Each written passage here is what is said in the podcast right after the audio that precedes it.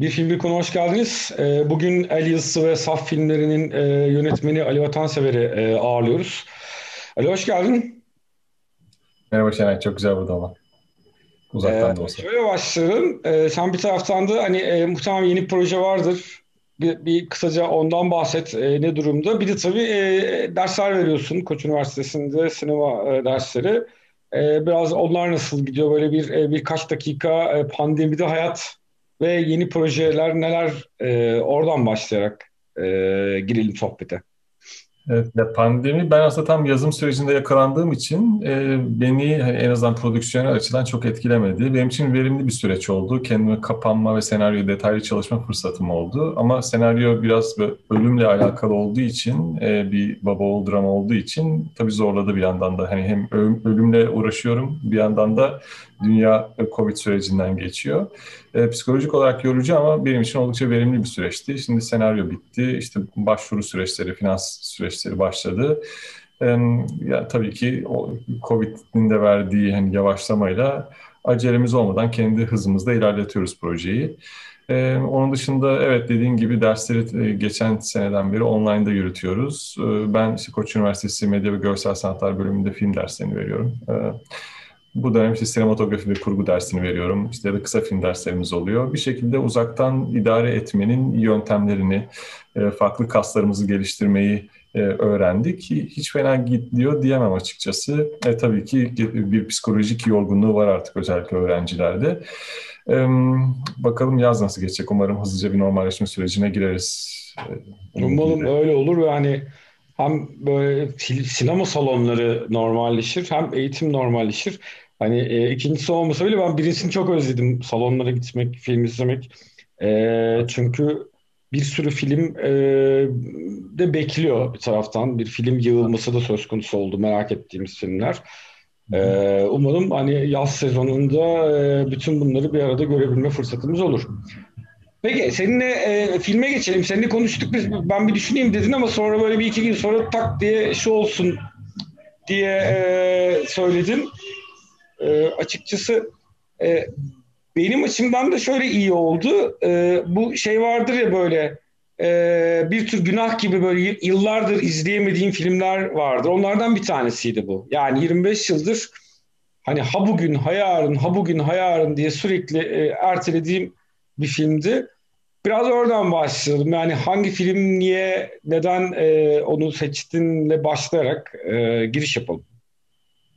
E, herhalde hayatımda en çok izlediğim iki üç filmden bir tanesidir Playtime. E, çok da ben tasarım okudum e, İTÜ'de. Endüstri Yönetimi tasarım okudum. Tasarım okurken o zaman belki hatırlarsın İstiklal Caddesi'nde Dulcinea diye bir yer vardı. Oranın alt katında böyle bir gösterim serisi yapmışlardı ve orada şans eseri denk gelmiştim. Düşün hani sinemacı olmaya gayret eden ama tasarım okuduğu için kendini mümkün olduğu kadar bunun, o sürecin uza, uzağında bulan e, birisi olarak beni çok çarpmıştı.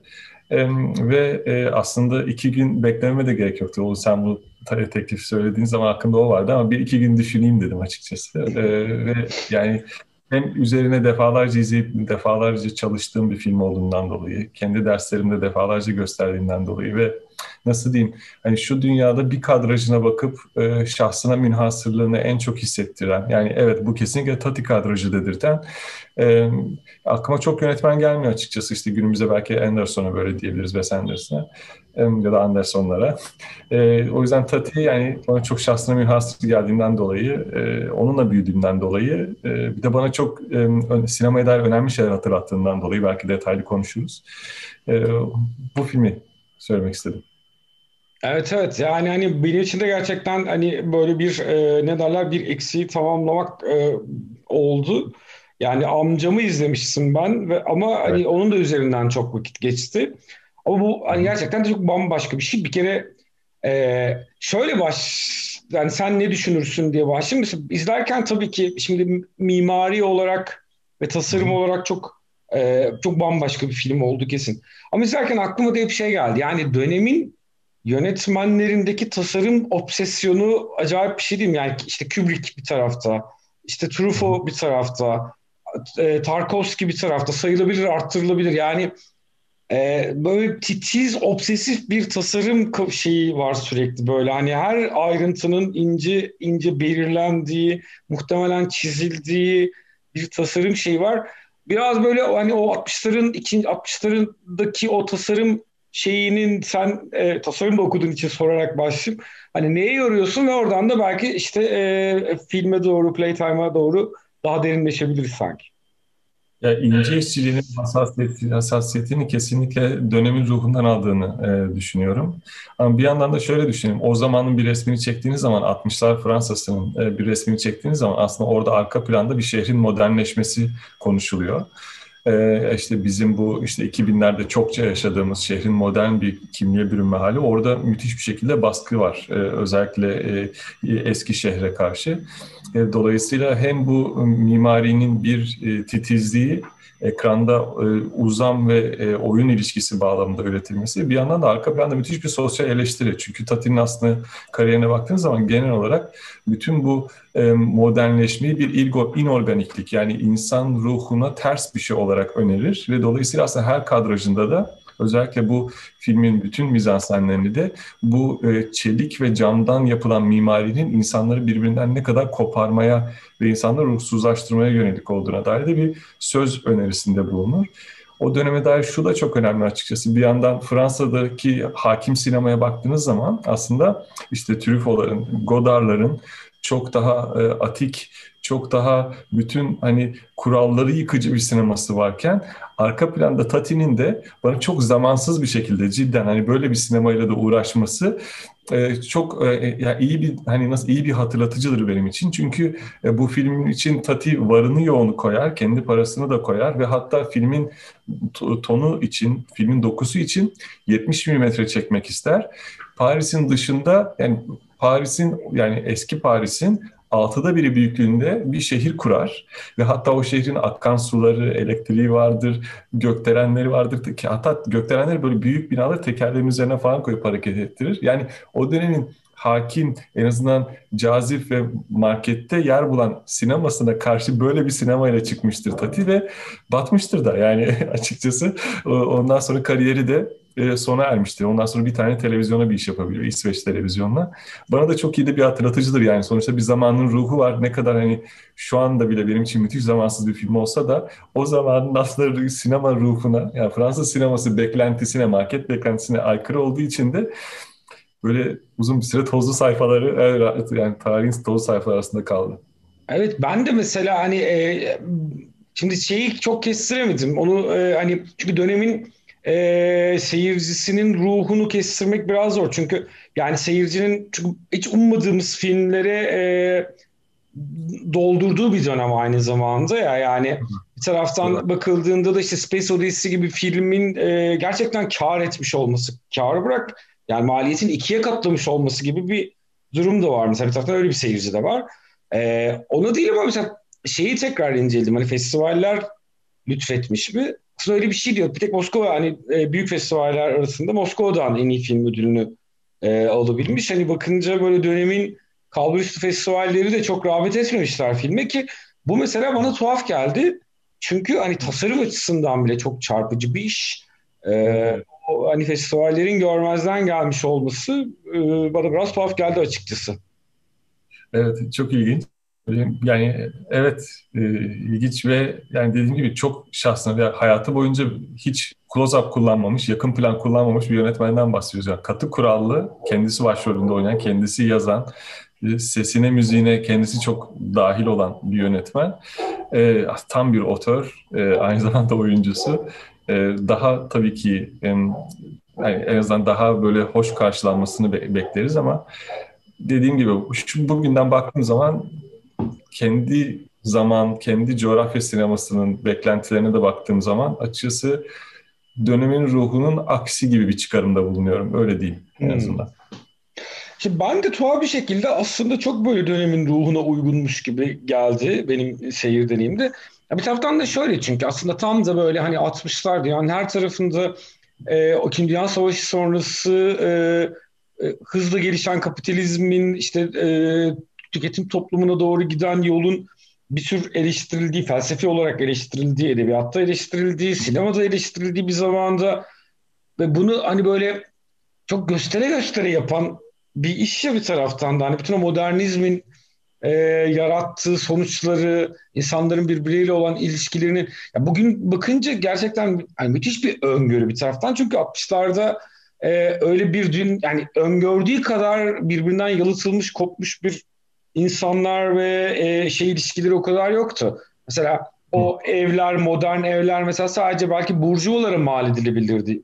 Üst sınıf Hı. burjuvalar üsttür. Hani büyük burjuvalar. Evet. Ama bugün artık hani orta alt sınıflarında benzer evlere tıkıştırıldığı bir e, şey yaşıyoruz. İşte a, oradaki A V M, ofis vesaire. Hani şimdi bu, bunlara bakınca e, çok müthiş bir öngörü şeyi var. Belki işte o dönemin değerlendiricileri Ee, bunu evet. görmediler. Peki şeyi baktın mı? Ee, hani mesela o dönem e, eleştirmenler e, neler yazmışlar, çizmişler, bunu araştırma fırsatın oldu mu? Bir, bir Rosenbaum sanırım yani direkt o çıktığı dönemde değil, çıktıktan sonra e, daha geç bir zamanda filmin eleştirisini yazıyor. O dönemdeki e, yani Oku, çokça eleştiri okuduğumu hatırlıyorum ama dönemsel bir yere koyduğumu hatırlamıyorum. Sadece Jonathan Rosenbaum'un çok iyi bir yazısı vardı. E, hatta kendisinin yazısında şöyle bir detayı hatırlıyorum. E, filmi yetmiş milimetre izleme fırsatı yakaladıktan sonra filmdeki normal kopyasından izlediği e, detayların çok ötesinde yeni yeni şeyler keşfetmesini e, anlattığını hatırlıyorum. Yani yetmiş milimetre deneyime göre tasarlanmış bir filmden bahsediyoruz aslında. Dolayısıyla kendisinin buna dair bir notunu hatırlıyorum ama o dönemdeki alımlamasına dair dönem hani eleştirmenlerinin çok hatırlamıyorum. Evet, ben hani filmi hep bilir, bildiğim bir film olduğu için niyeyse böyle kafamda da hani kendi döneminde de çok böyle kıymeti verilmiş. Halbuki ben de muhtemelen sonradan işte e, sohbetlerde, yazılarda, kitaplarda çok adı geçtiği için Ee, sürekli aklımda kaldı ve hani izlememe rağmen çok iyi bildiğim e, bir şeydi. Hani bir işte dönüp dönüp bakınca benim de hay- şeyim arttı bir taraftan hani hakikaten. E, e, bu belki işte yönetmenler açısından bir taraftan iyi bir şey. E, şöyle bir şey hani yaptığınız şeyin kıymeti e, belki otuz yıl sonra, yirmi yıl sonra bulunabilir ama bu da tabii kariyerinizin sonu olabilir. taraftan da. Evet evet yani, yani çok üzücü yani daha çok fazla filmini iz- izlemek isterdim yani en azından ben şahsen Tati'nin ama işte dediğim gibi e, bir şekilde denk gelmiyor. E, ama işte e, dediğim gibi film e, şöyle üzerine detaylıca düşün, düşünme fırsatım da oldu. Hatta bir tane makale de yazdım hatırlıyorum filme dair e, üniversite öğrencisiyken. E, ve e, şey çok ilginç, e, neredeyse sessiz bir film. Zaten Tati'nin kendisi vaudeville'den e, geliyor. E, aslında böyle bir modern bir vaudeville izliyoruz. Müthiş bir modernizm eleştirisi. E, ve hiç yakın plan kullanmaması ve o bütün o set tasarımı içerisinde sürekli genel planlarla görmemizin aslında şöyle bir büyüsü var. E, aslında e, buna bir şehir ölçeğinde yaklaşıyor diye düşünüyorum Tati. Yani ne kastediyorum burada? Siz özellikle yetmiş milimetre izlediğiniz zaman filmi, filmdeki bir sürü yan karakterin sürekli olarak filmde tekrar tekrar karşınıza çıktığınızı, çıktığını görüyorsunuz. Ve aslında Tati bunu şöyle planlıyor. Eğer siz Tati'yi değil, e, ekranın herhangi bir köşesinde gördüğünüz başka bir karakteri takip etmek isterseniz onun da kendince bir hikayesi var. Ve e, yönetmen zaten şunu öneriyor. Yani diyor ki ben diyor izleyiciye neye bakması gerektiğini diretemem diyor. Yakın plan kullanmama felsefesini buna bağlıyor. Ben diyor belirli bir e, sahne açarım. İzleyici istediği yere bakmakta özgürdür ve istediği şeyi takip etmekte özgürdür. Böyle çok özgürleştirici bir deneyimi vardır Tati izlemenin. Çünkü filmi ikinci kere izlediğiniz zaman başka bir karakteri fark edersiniz ve onun kendi bir hikayesi olduğunu fark edersiniz. Dolayısıyla aslında o yüzden buna böyle Tativerse gibi yani Tativille diyorlar hatta. Tati, yani Tati'nin bir aslında bir kendi içinde bir evren tasarlamışlar. Şimdi Marvel Universe'ten bahsediyoruz ya bir sürü, bir sürü her birbirine bağlı. Aslında bakıldığı zaman bir filmde e, Tati kendince bir evren yaratıyor ve o evrende sizi özgür bırakıyor. Dolayısıyla aslında konvansiyonel izleyici için hiç kolay bir deneyim değil. E, çünkü çok e, gerçek bir hikaye akıyor. Ama bir yandan da e, filmin içerisinde kendini özgürce teslim eden, yani o refleksini hani hikaye nerede bir şey kaçırıyor muyum gibi bir refleksini kenara kaldırmayı tercih eden izleyici için de müthiş e, heyecan verici bir deneyim. Peki yönetmen bu dünyanın içerisinde bizi nasıl yönlendiriyor? tamamen ses kullanımıyla. Çünkü neye bakmamız gerektiğini ses, ses kanallarını kullanarak e, bize en azından diretiyor diyelim. Mesela çoğu şeyin sesini duymuyoruz. Bir seçici geçirgenlikle e, ses perspektifini de kırarak belirli bir ses sesi e, kodluyor ve o sesin geldiği yeri takip etmeye çalışıyorsunuz. Mesela çok meşhur bir sahnesi vardır. Bir e, yanlışlıkla bir e, toplantı odasına girer. Çıkınca e, şey bu ofis kübik, kübiklerin olduğu yani ofis çalışma alanının olduğu yere tepeden bakar ve tam bir labirent yeridir, o gibidir. Onun arasında birisine ulaşmaya çalışır ve yönetmen ses katmanından bize nereye gitmesi gerektiğini, işte yürüyen birisi var peşinden gidiyor, onun ayak seslerini bize anlatarak aslında tam bir labirentin içerisine bizi davet eder. Nereye bakmamız gerektiğini yöneltir. O bağlamda çok yani hiç alışık olmadığımız bir aslında izlence deneyimi ve o yüzden hani o yüzden öyle başladım ya, en çok izlediğim filmlerden bir tanesidir. Ee, ve kendime de sözüm var, yetmiş milimetre kopyasını dünyanın bir yerinde yakalarsam yani e, atlayıp gitmek e, e, istiyorum diye, çünkü hiç fırsatım da olmadı e, yetmiş milimetresini görmem. Bir de e, yani sanırım e, çok teknik mevzulara tabii çok hakim değilim ama yetmiş milimetre seçmesinde ısrar etmesi nedenlerinden biri de yetmiş milimetrenin ses kanallarının dört tane olması. Yani ses kanallarını daha iyi kullanabilmek galiba, için... Alt, alt kanal galiba ya. Yani ses kanallarını çok daha iyi kullanabilmek için filmde özellikle yetmiş milimetrede de e, ısrar ettiğine dair bir şey de e, okumuştum ta vakti zamanında. E, on, hani çok haklısın. Hatır, hatırlıyorum. Çok özel yani onun... E, sesi özel çalışılıyor. Bir de hep şey e, bu tür şeyler izleyince benim aklıma hep şey geliyor. Yani e, şimdi bir yönetmenlik mahareti bir tarafta, o zaten başka türlü bir şey gerekiyor ama bir taraftan da zanaatın muhteşemliği, yani tasarım, organizasyon ve mesela hiçbir dijital unsur kullanmadan, dijital unsurun olmadığı. Çünkü bugün mesela o benim çok performans filmleri diye tanımladığım bir kategori var. Yani böyle e, yönetmenin de oyuncuların da hatta dijital şeyin de tamamen performansa odaklı olduğu, ki mesela bunun içine şeyleri de e, e, koyar. Mesela La La Land da benim için öyledir bazıları. Yani çok çok sevilen böyle ne bileyim e, Whiplash de öyledir. İşte Climax de öyledir benim için. Hani e, Sovyet filmleridir. Ama şimdi... E, buradaki şey çok başka bir şey yani hani maharet ve organizasyon, çünkü çok işlevli bir şey hani hı hı.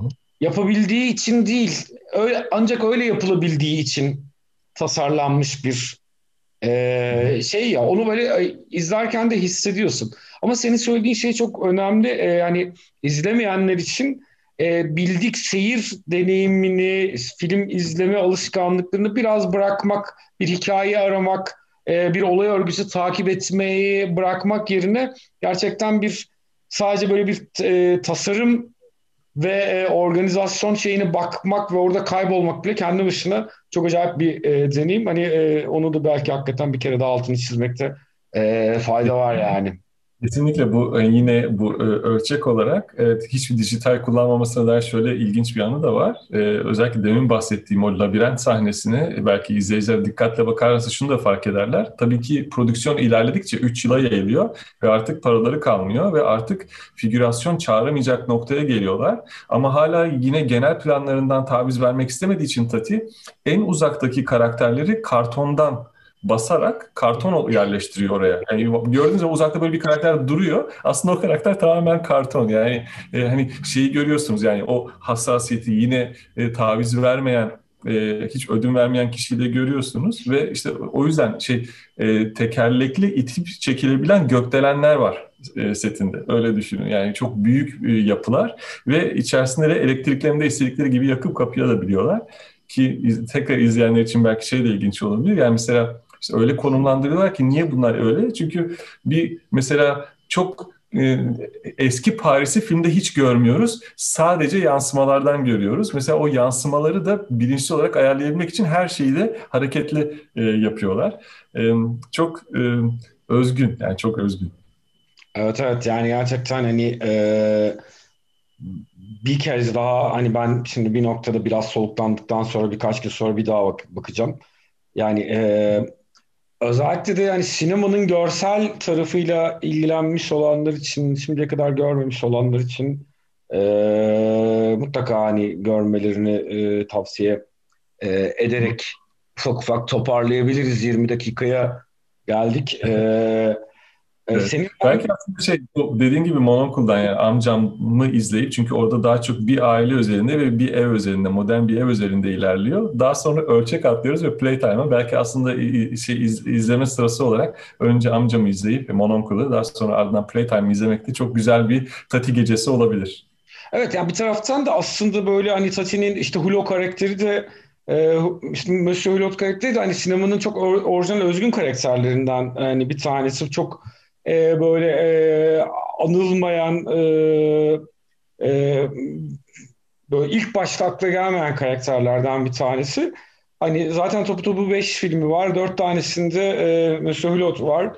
Dolayısıyla aslında evet, çok da böyle e, geniş bir literatür değil. Hani bu literatürün en azından dördünü birden e, izlemek e, iyi bir deneyim olabilir. E, Ee, varsa eklemek istediklerin son olarak e, filmle ilgili e, onları da alabilirim. Sonra da ufaktan toparlayalım. Ya, galiba yani e, ilk ilk bakışta konuşulması gereken her şeyi e, konuştuk. E, yani bir de en sondaki tabii ki o meşhur e, karusel sahnesini, atlı karınca sahnesini e, en azından not düşmeden de yani onun nasıl e, inşa edildiğini ve e, onun e, işte hem turist ölçeğine bir turist kafilesi gidiyor, hem bireysel deneyim olarak hem de bütün araçlarla kurgulanan o müthiş e, atlı karınca deneyimini e, altını çizmeden de en azından kapamayalım. Evet. E, sonu mucize, e, mucizeli. E, bir de tabii ki çok teşekkür ederim Şenay, bana tekrar bu filmi konuşma fırsatı verdiğin için. Ben çok teşekkür ederim. Yani hem kabul ettiğin için hem bu filmi seçtiğin için. E, çok da güzel, çok lezzetli bir program oldu. Ee, çok sağ ol, ağzına sağlık. Ben teşekkür ediyorum. Senin ağzına sağlık.